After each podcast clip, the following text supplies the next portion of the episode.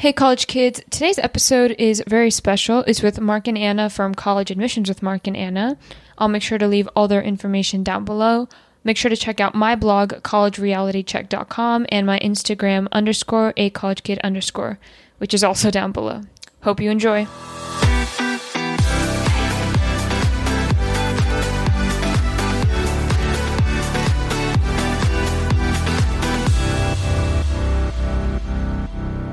Hey, college kids, welcome back to my podcast, Who Cares About College? In today's episode, I'll be interviewing Mark and Anna from the podcast College Admissions with Mark and Anna. So if you guys could introduce yourselves. Sure, Mark, you can lead the way. Okay. Uh, my name is Mark Hofer. I live out in Seattle. I'm a certified work with a lot of high school students and their families uh, headed to college, as well as graduate students. I was a high school and uh, high school science teacher for about 10 years and have know that side of the equation from from the classroom and, and working with students. And then also i've worked with uh, as I, have run a um, internship at an aerospace company while i was building air, uh, spacecraft and rocket engines for about 10 years and 15 years. And then i also um, ran an internship and scholarship program for a private family foundation. So i know the scholarship equation part and the internship uh, equation part of the puzzle. Anna? Uh, I don't, I have different experiences than Mark. So I'm a first generation applicant uh, for college. So my parents didn't get to go to college. So I was the first person in my family to do so. Um, I ended up attending Georgetown, where I became an alumni admissions interviewer. And that's kind of how I got into this space. Just really enjoyed talking with teens, learning about their ambitions. And um, Mark and I just love offering advice and insight for families everywhere. I'm based out of New Jersey, opposite coast, talking with pe- people that you know care about college admissions and education, and students that just have amazing dreams. So today's, I guess, main topic is building a sort of character, showing the admissions officer there is a person behind all the grades and the stats and extracurriculars. So, one of the ways to do that is your essays, you know, your Common App essay and your supplementals.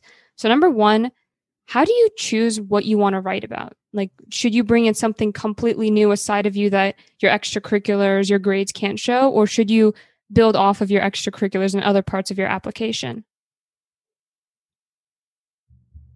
I think there's different schools of thought about this. I'll just offer mine. I honestly think that every piece of the admissions profile should kind of fit like a puzzle piece together. So they're all different pieces that kind of fit together to help us understand who you are as a as an entire person. So ideally, I don't encourage overlap, uh, whether it's like uh, in terms of like the personal narrative. Um, so ideally, I think admissions wants to see something that they're not getting from your transcript. They're not getting from your resume. I think they're always learning for con- looking for context to help us understand like why you made the choices you did, right? Why you're involved in the activities you're in or what's really important to you. I think they're looking to understand okay, what kind of person am I inviting into my college community? So that's that's kind of my take in terms of like how to figure out what you might want to write. Camilla, I'm, I'm glad you have Anna and I on on this and answering the questions separately because it, it's fun to hear Anna's. We we never get a chance to hear each other's answers in some of these things. Anna yes, thank you for having us. Anna uses the puzzle analogy. I use the umbrella analogy, and it's basically your application pieces are part of being under that umbrella. And where she said she doesn't want overlap, I like dovetails where things touch on each other and kind of support each other. Um, when you're writing the essay, I tell students it doesn't matter what your theme is, what you want to write about. The reason why is because the essay, your theme is just a vehicle to talk about your character, which happens to be what we're talking about today. And that's that's the thing. I I, I don't re, I don't think students understand that it can be the most benign and simple thing that they're talking about but they have to talk about how it influences who they are, how they think, how they think about other people in the world around them. If they do that, they're talking about their character. And that's what um, you know college representatives tell us they want to hear from that essay. And in terms of, because with an admissions officer, I think a lot of people know you want to be kind of unforgettable. You want them not, you don't want to be like the other applicant, right? You want something about you to stand out. And with your essays, when you're trying to create some sort of emotion, so because emotion is the easiest way to remember things, how do you like what sh- should you choose? Should you choose to be really funny? Should you make your admissions officer cry? Do you want to be like really inspirational? How do you choose the emotion that you want to create within your essay?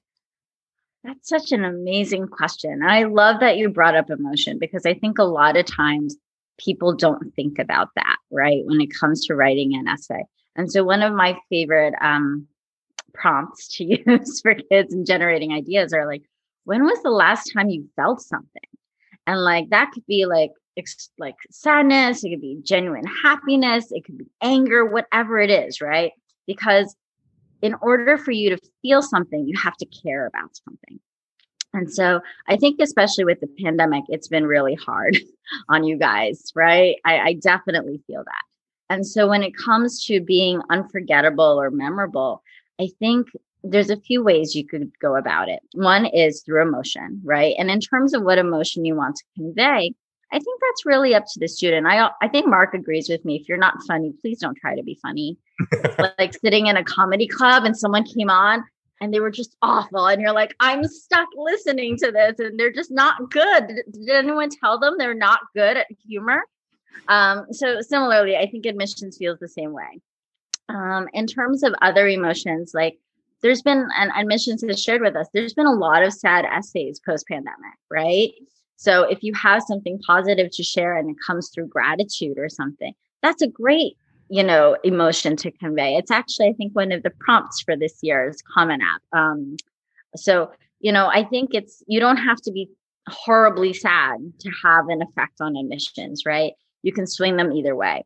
But I think the big thing is like whatever story you're telling, and I think we talk about this a lot, you want to show versus tell. Like help us feel what you were feeling. Like italics are a great friend to use in your admissions essays to let us know how you're feeling or how you're thinking. Um, but you know, whatever you're trying to convey, I think admissions would be appreciative just that you gave them the opportunity to hold space for you, if that makes sense. So there's not necessarily one right way or wrong way to do it, but we would say, I would tell students, like, just be authentic, right? Because if I can read an essay and I put it down and I'm like, oh my gosh, like that made me feel something, then they already stand out from a lot of the applicants. Absolutely. I, I, I approach this, I'm a psychologist and I tell students, your, your goal is to establish empathy.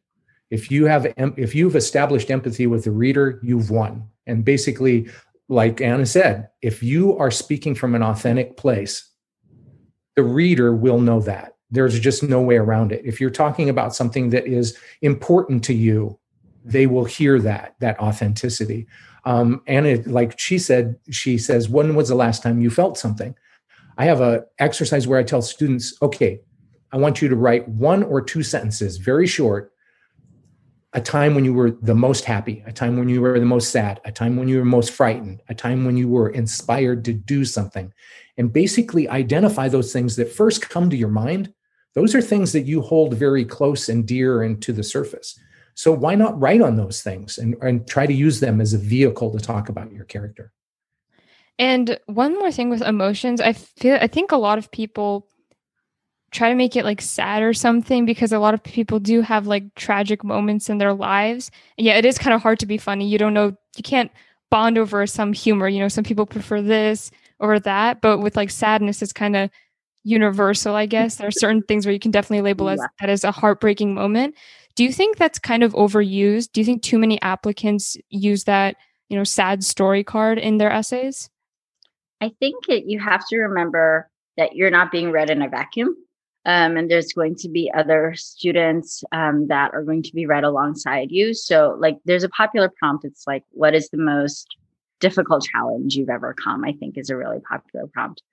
And so I usually tell my students, like, just remember to provide context, right?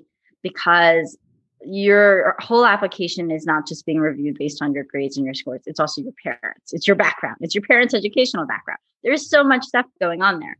So in terms of telling a sad story for the sake of telling a sad story, know that there's always going to be other kids out there who really have it tough, right? Like we we experience, I think, a lot of us first world problems, but that's not to diminish that you don't have real problems. You know, you don't have to have lost someone in a tragedy to have had a really difficult time with something, right? Mm-hmm. And so I think as long as you're grounded in that and, you know, making sure that what you're talking about really is a difficult situation and not like making a mountain out of a molehill, you know, that you can still you can still pull that off or you can still write about that. One thing I tell I tell students remember that the admissions representatives and the readers are human beings too.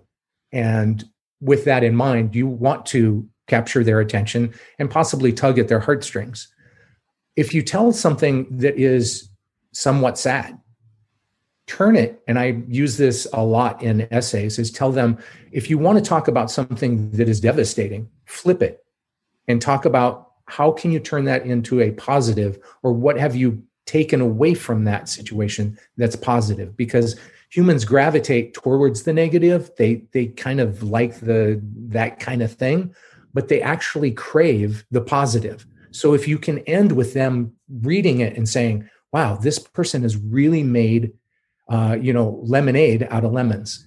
That is something that actually works to your advantage as opposed to if the person's done reading it and they go like you know i have to take a minute. I can't read another one. I'm i'm going to have to take the day off because this was devastating. Mm-hmm. that's not what you want. So that's something i think students need to keep in mind. If they're going to go with a negative subject turn it into a positive and say what they've learned about themselves and the world around them and i would also add oh i'm sorry. Oh, no you go you go you go. Oh i was going to say we don't i don't think admissions also ever expects you guys to do a 180 when we we we encourage the positivity. So it's even okay to say that you're working on it. And and what are those steps in terms of working on it whether it's the first step of acceptance or something else in terms of whatever is going on. So i don't think admissions they're not looking for perfect people. Because at the end of the day who likes the perfect person in a movie right? No one does. Work progress everybody in progress and with like writing your essays and telling your own story, something that's truly meaningful to you, do you think that's enough to show the admissions officer the kind of person you are? Like they know something about you, the story that you're telling, or this new passion, but are, are they going to be able to tell, like, oh, this is a person who, I don't know, really strives for the most in life, or this person is like really confident, or this person, I don't know, enjoys having a good time. They like the fun in life. They don't want to be super dreary all the time and have those like deep conversations. They just want to enjoy the good parts of life. Do you think that's enough for an admissions officer to know the kind of person you are? I'll dive into that one. The reason uh, th- there are a couple of different things that the application does, and especially essays and and and recommendations. There are things that are direct information. It's told specifically, you know, I'm a leader. Here are examples. And then there's inferred information where you read between the lines. The last couple of years, I've been working really uh, specifically on looking at a student's application and say, what's inferred in this? And the idea being, you can say something about your character and something about how you approach the world without directly saying it. And like Anna said, you don't want to overlap and continue to tell the same story over and over but you can talk about things that are important to you and the reader is going to infer certain information. So i think that's one thing to keep in mind in that. I also think um, tone. A lot of students don't realize this when they're writing is they just just write.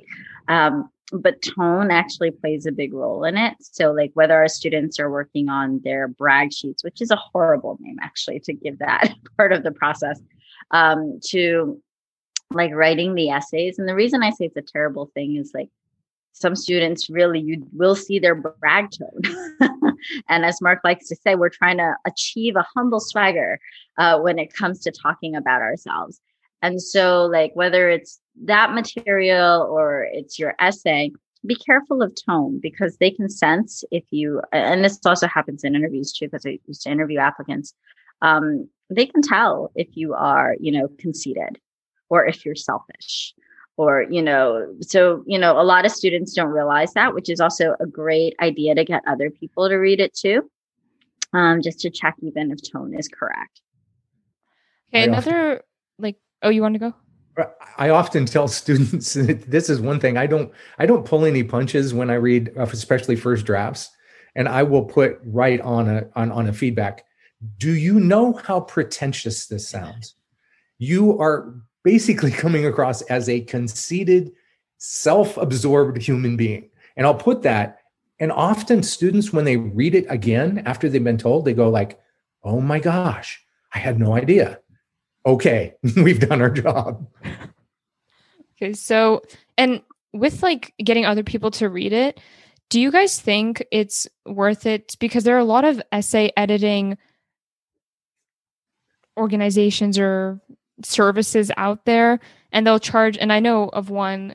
This girl like goes to Stanford and she started this herself and she goes to top school and like her other editors, which are her friends, also go to other top schools do you guys think it's like worth it to get someone like that to read your essay or do you think it like getting your teachers your family and friends is enough i honestly and this is going to sound contradictory because we're in educational consulting but honestly i think your teachers and your family are can be great um, people to review first of all be resourceful right i always say like don't spend money where you don't need to spend money um, but two they really should know you so they'd be able to get a sense like if they put down the essay, does this represent who you are?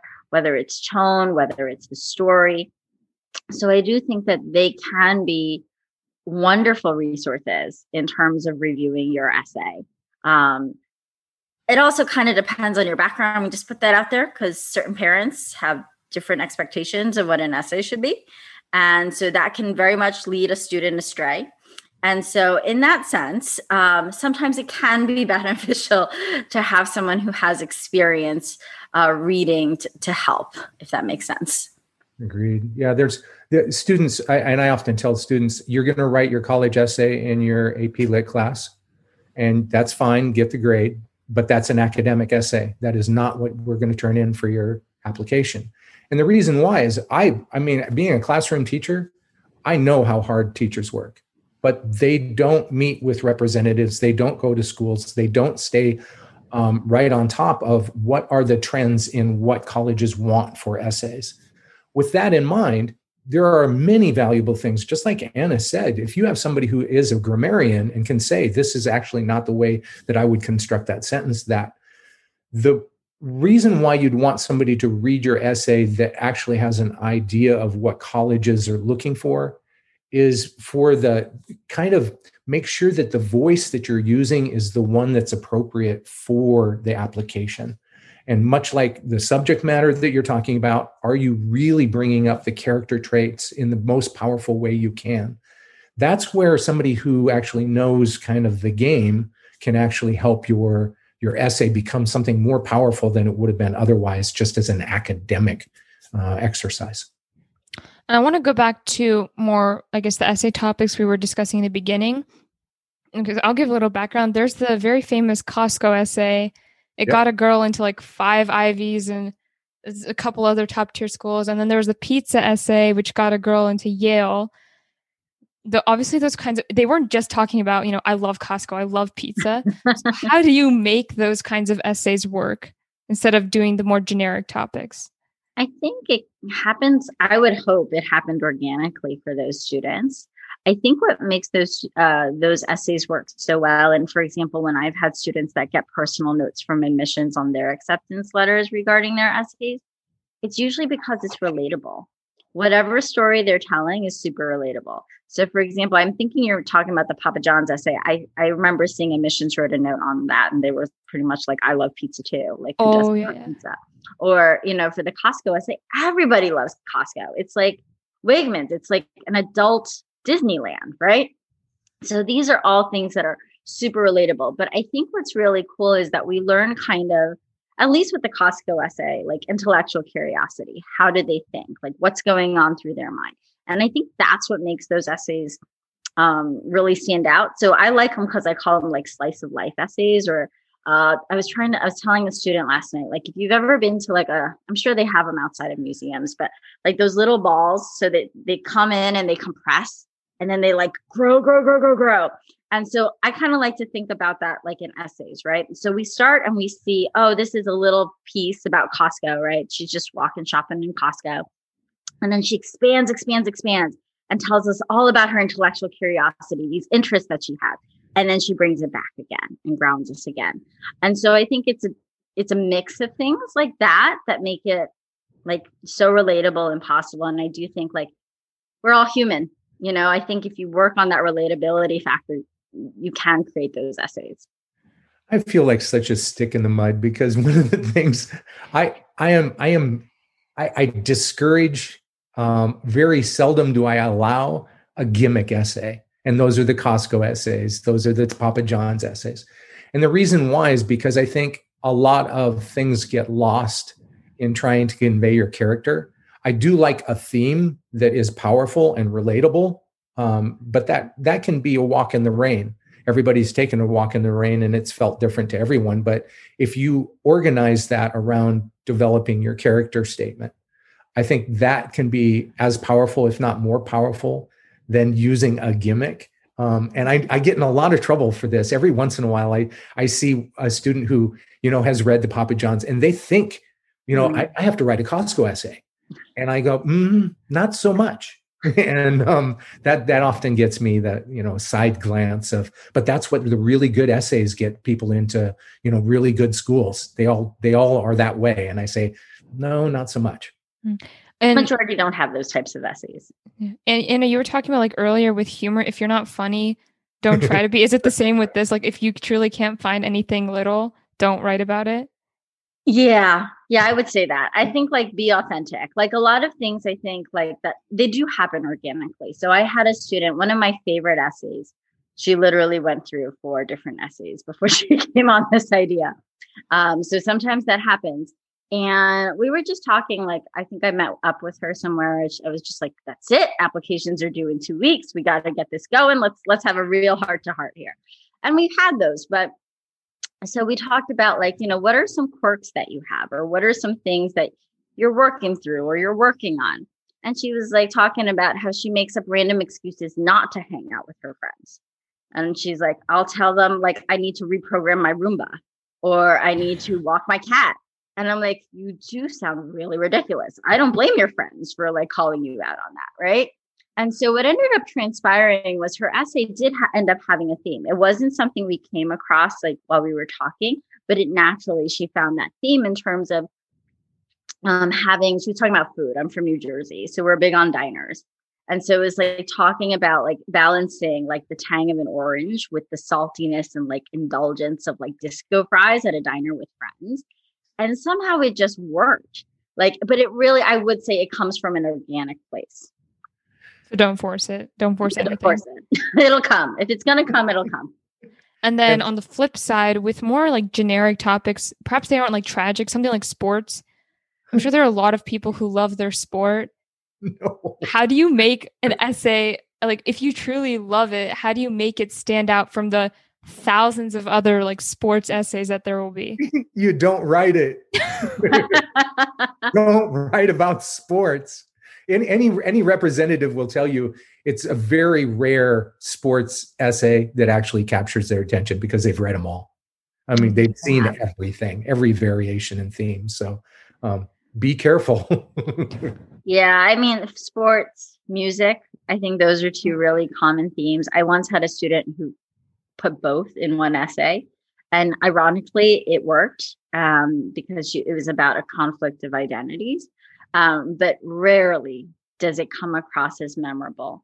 Um, unless, for example, like you really don't have anything else to offer for, like, for example, Penn State's essay about, like, oh, what would indicate your ability to succeed or thrive.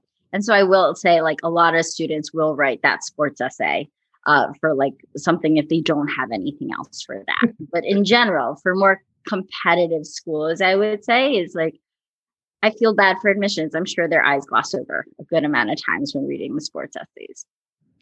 So I think we've uh, exhausted essays. Let's go on to another part, which is recommendation letters. And you guys are talking about a brag sheet. So, what is a brag sheet? You talk about it, Mark. Okay, so talk about humble swagger. And and actually, and Anna said, you know, I why do we call them brag sheets? And I, I like to call it a highlight reel document. Basically, it's it's the things to highlight that you want, that you feel represent you. And if you look at the if you use the puzzle analogy or the umbrella analogy, your brag sheet is basically allowing, and you have to remember, I've written hundreds of uh, recommendations as a teacher, as as a, you know a director, those kind of things. A brag sheet is not leading the witness. It's basically bringing up.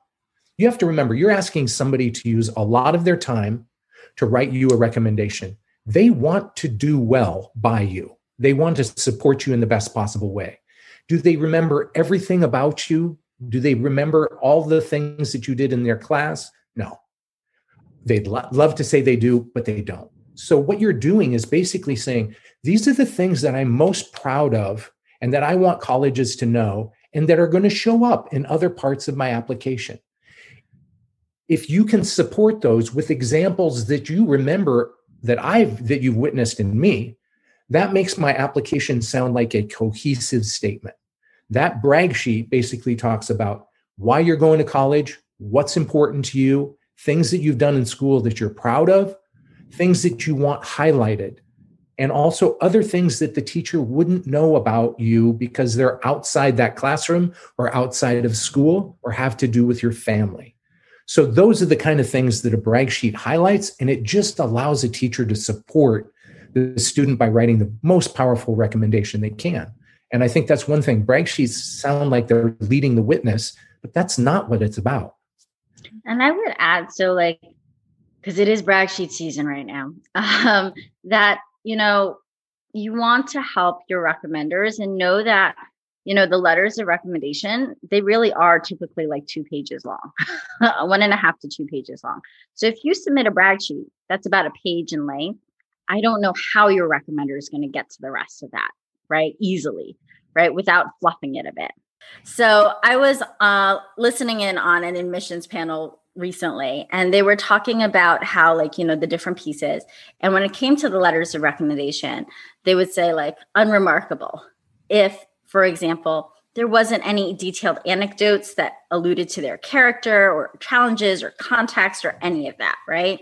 And then at the same time they also spoke about another student and they had i would say four the teacher wrote a four page recommendation for this student and it provided context about what the student had gone through and also um, the family background and things like that and that was powerful they said. That was a big help in determining their admissions decision.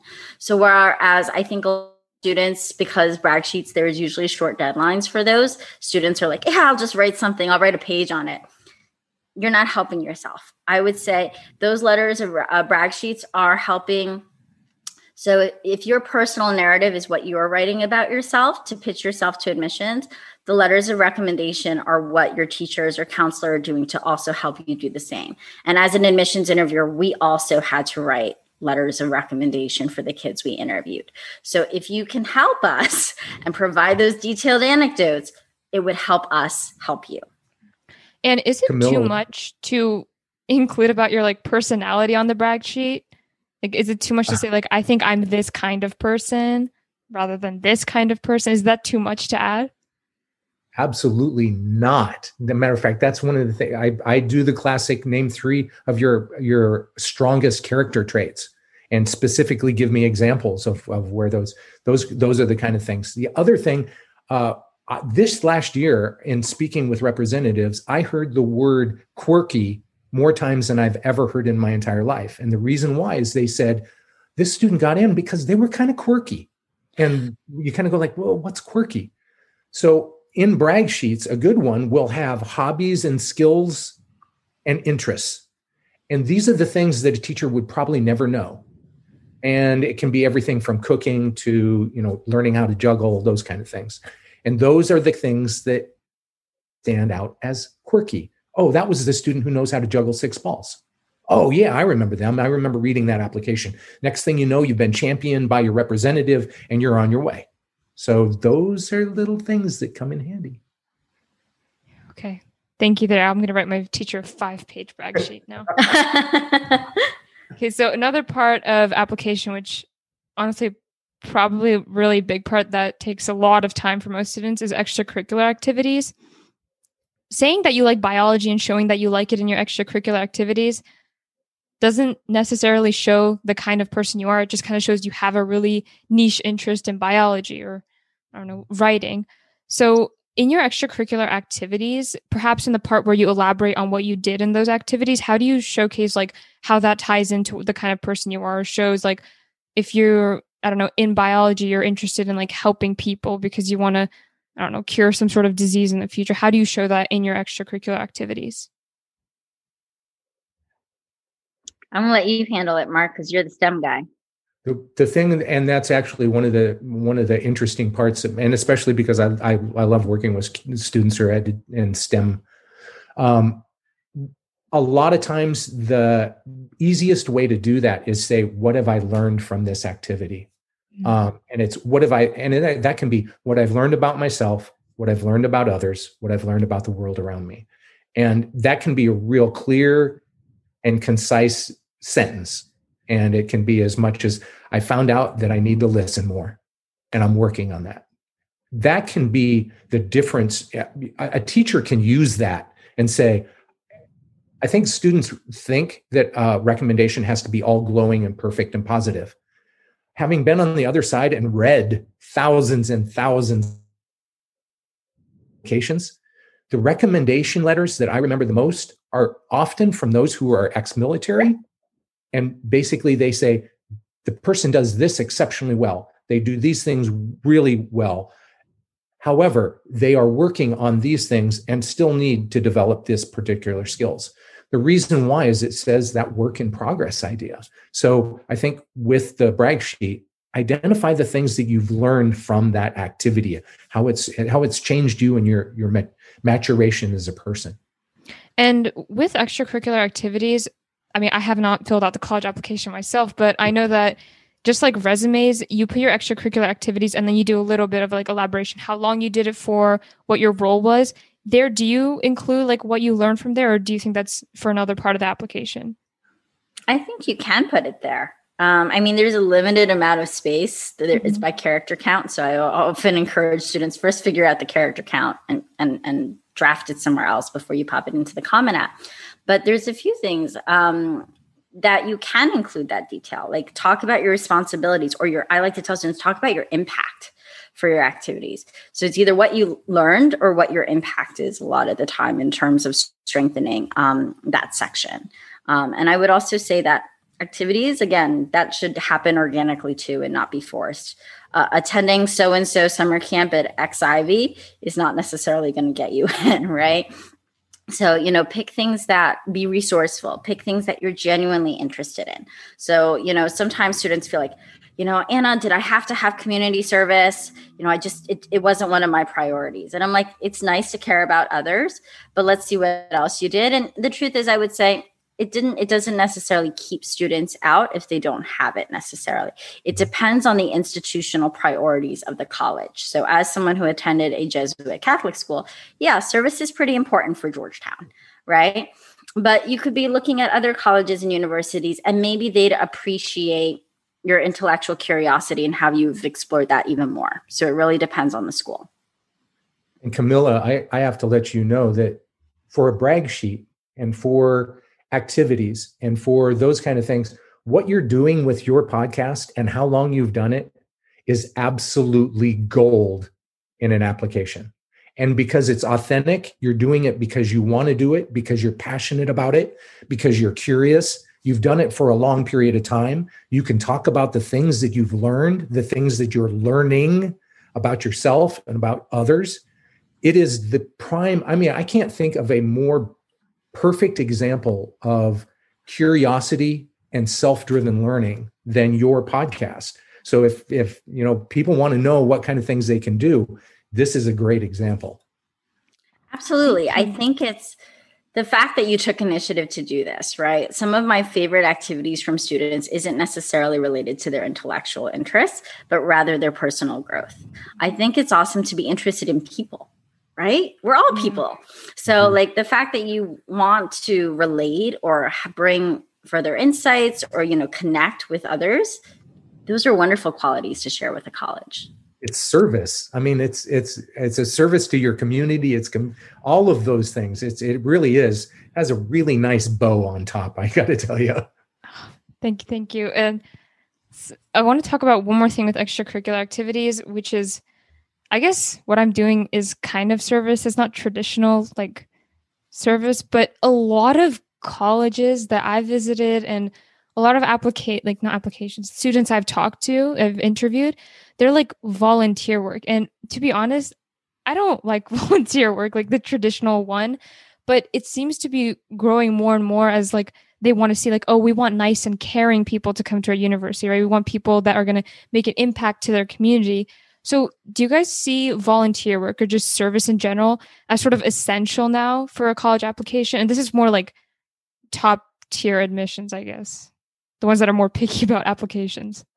I would say yes and no. I don't believe that, you know, volunteering at the library does much for an applicant unless you plan on being a librarian one day. Um, what I do think is meaningful is I think people do genuinely care about others. And so I would recommend that students look at activities that enable them to make a positive impact in a way that they enjoy, right? So, for example, if you enjoy talking to people and sharing insight and experiences and, re- you know, relating with people, that should count as service, right? Yeah, it's not a soup kitchen. Um, so that's a different kind of service. But, you know, I think students can provide service in their own unique ways. And so, you know, they should kind of lead with that because admissions isn't stupid. They can read through something unauthentic or not genuine students think that they they can pull something over the pull the wool over the eyes of representatives and they don't realize this is not their first rodeo. They've read so many of these applications and they see the person who oh i did the thanksgiving drive for two hours for this last year and all of those kind of service things that are just tack on because they think it'll look good on an application. They're not fooling anyone. I'll just let them know.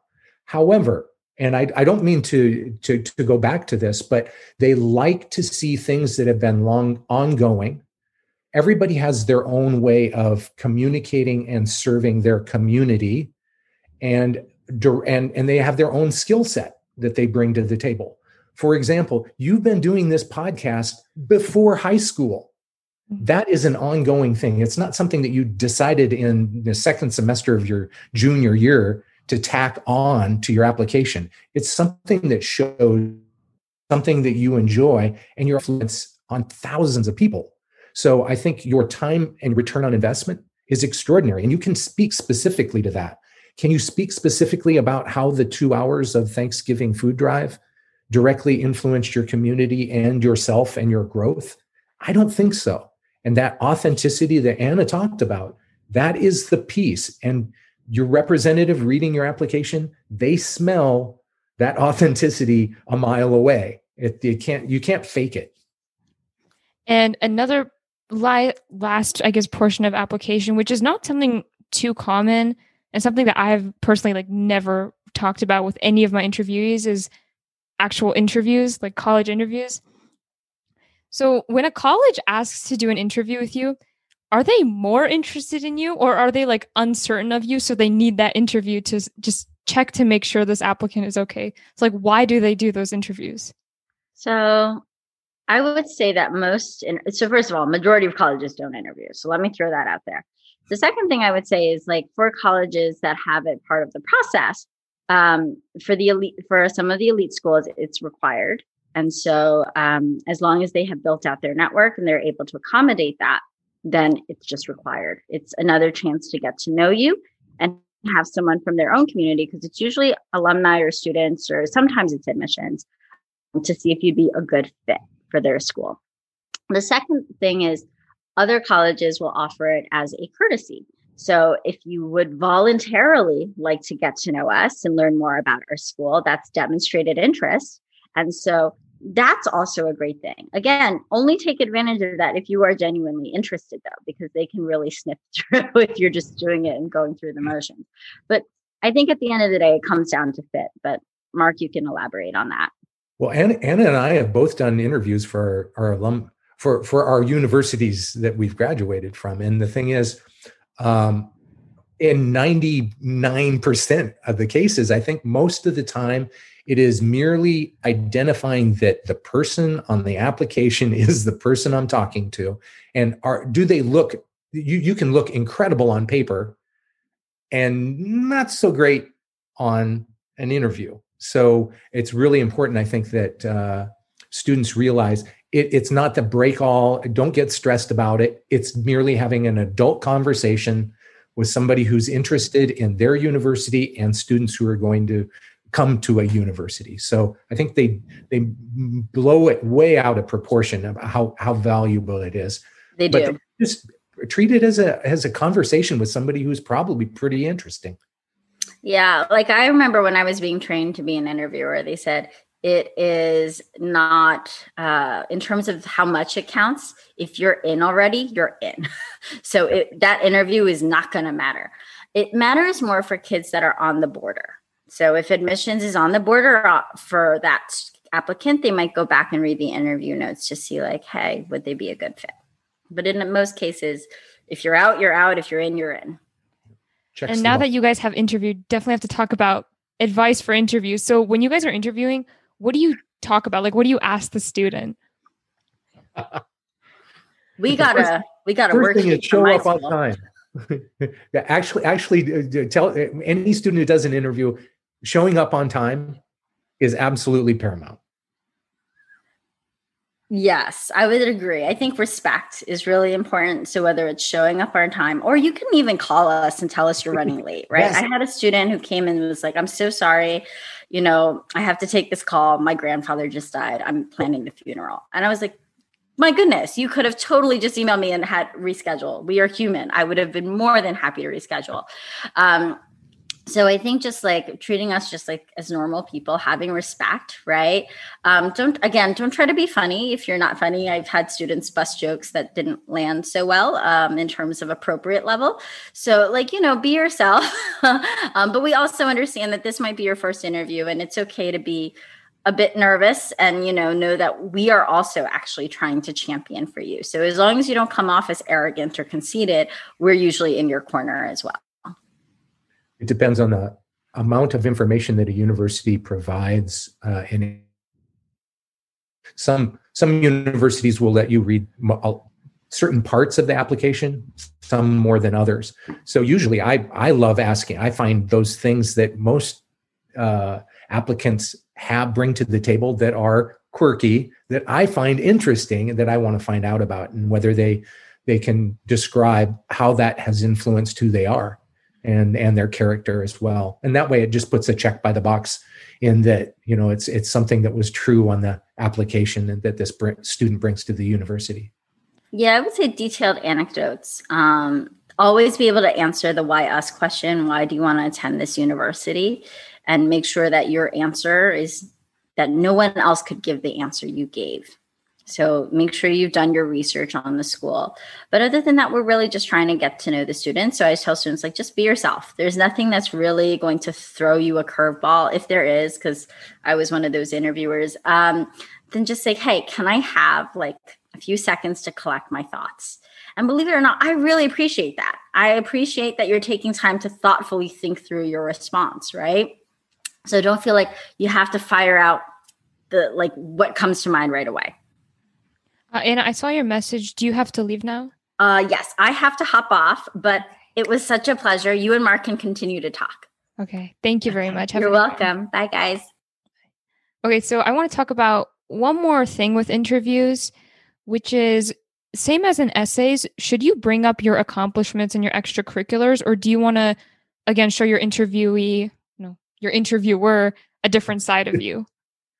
Well, that here's one of the things. Uh, you there are things that are in the application that the interviewer might know about you but they may not. Some some schools don't provide or they provide very little information for the interviewer.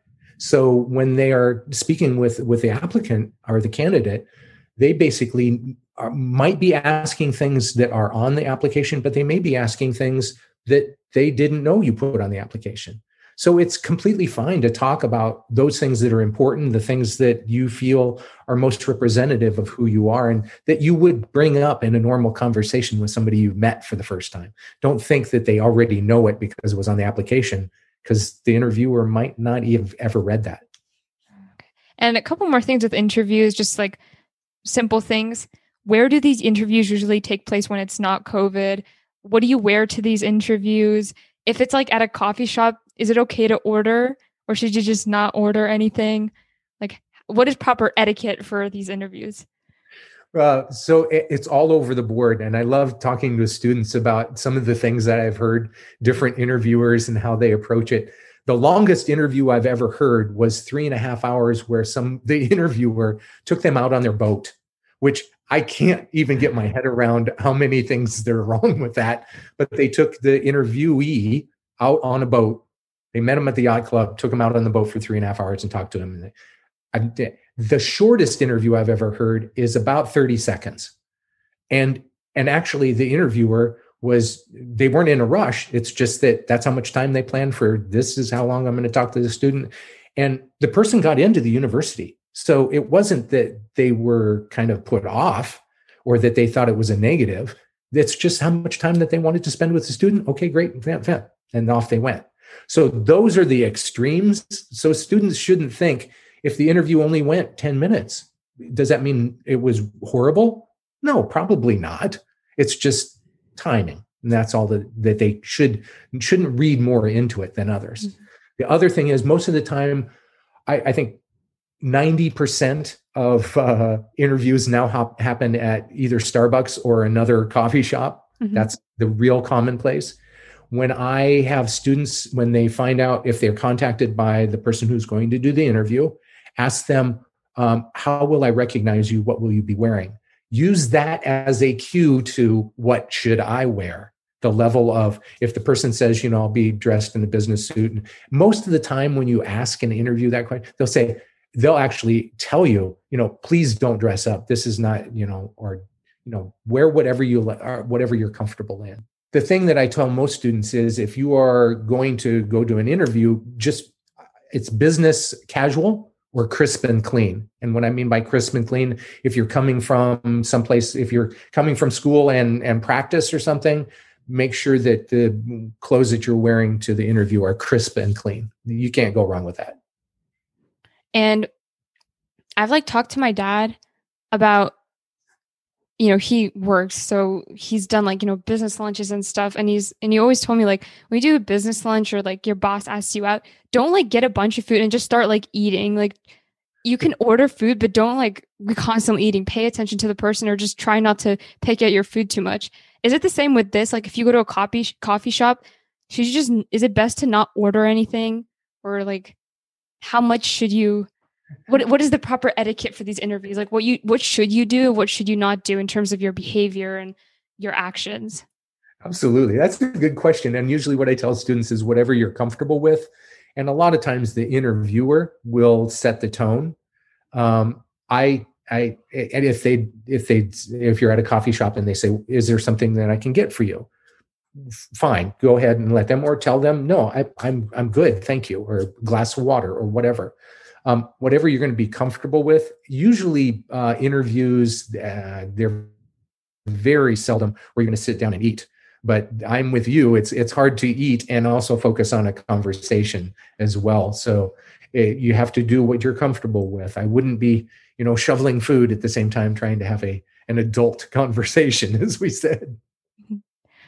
Okay, so I think we've I done. do know this. Is, I yeah, do know of. Uh, I have heard stories from other people who give interviews and things to throw an interviewee off their game. They'll do things like they'll ask them what they would like to drink and they'll bring them something different just to see what kind of reaction will the student will the person who's being interviewed will they say oh this isn't what i drank or will they just drink it no matter what and not say anything and a lot of times they they'll say okay I, I just have to know why you didn't say anything about bringing the wrong drink and have a conversation just to find out what what kind of how how does this how does an interviewer or an applicant uh how, what's a reaction to adversity in the simple form. Oh, what should you do when that happens? Well, it, everybody has their own way. I, I I'd ask them, "Oh, is this my drink?" or is this is this um, this isn't actually what I ordered? Did they mix up with somebody else? Because um, that's I mean that's what you want to make sure that you're not drinking somebody else's drink. Mm. Yeah, and you don't want to sound like you're blaming the interviewer. exactly. okay. So I think we've done a pretty thorough job of you know creating a person behind the application coming off as like an actual relatable person. And one more thing I just want to discuss before we wrap up here is you've been in this field for a long time and so has Anna. So over the years, you know, 20 years ago, 25 years ago, how does admissions compare now? Is it harder? Are the expectations greater for students? Like, do we have to do more now than applicants did 20, 25 years ago? Oh, yeah. I mean, the, the admissions process has changed dramatically in just the last five years. It's much more competitive. Um, the level of applicants is much higher. So mm-hmm. it is honestly those things that separate you from somebody else who brings the same extraordinary GPA and extracurriculars. And how can you show that A, you're not only college ready, but you're ready to go to that specific college? How do you know why you're going to college and what you want to study? And does that college represent the best opportunity for you? And can you communicate that effectively? The person who provides that umbrella that shows not only do I want to go to your school, your school provides all of the things that I really want to study and do in the next four years. If you can do that effectively, that's how you get into colleges now. And I saw this, I was watching this one video, and it was about a girl. She was saying the extracurriculars that she did that got her into a top school. And one of them was she started this sort of club organization. And then I was scrolling through the comments on that video, and one comment was like, yeah, it's really impressive to start an organization or a club now, but maybe in like a few years, like imagine our children down the road, that will become the norm for them to do that. So, is that what you think it will be like? Like in the future what we consider to be really extraordinary accomplishments will kind of become necessary if you even want to be considered. You mean is the bar going up so high and yeah. so fast that it yeah. Um, no i don't think so. I think it's the student who provides uh, evidence that they have um, intentionally made choices and they make good choices about not only their academics but the choices that they make about what they do outside of the school as well and do they make intentional choices and reflect on why they make those choices? So those are the students that I think we're raising the bar on maturity um, mm. more than we are raising the bar on stuff. So we're asking students, we're asking you to grow up pretty early and say, okay, what's what's most important to me and why? And I think that's the bar that is really ratcheting up and the maturity and the humble swagger. I know I've got an A game, but I know I have a lot to learn. And I'm ready to learn from everybody else in every way I can. Knowing that and being able to communicate that effectively, I think that's the thing that is really going to be the tell telltale sign for good applications going forward. And you mentioned how there are much more applicants nowadays than there were then and also there are i guess more resources now than there were then. So for less privileged applicants those who don't you know have the money to afford the tutors and the prep and such like that they may be more aware of the process. But the thing is it's really like there are a lot of applicants as you said. Do you see it becoming harder for those less privileged applicants and perhaps they're low income as well to stand out in the process? Like do you think it's going to become only harder for them or easier for them Yes and no. Um, the reason why is there your podcast, Anna and my podcast. These are all free resources. Um, Khan Academy, free resource. There's eight practice, eight full length practice SAT tests. There, all you have to do is make it a priority and set down and do the time. Um, I 90%, I, I give a lot of public presentations that are free and it covers many of the things that I work with with individual students um, when I work with, with them and their families. So there are many opportunities available. I think the biggest thing is access to information.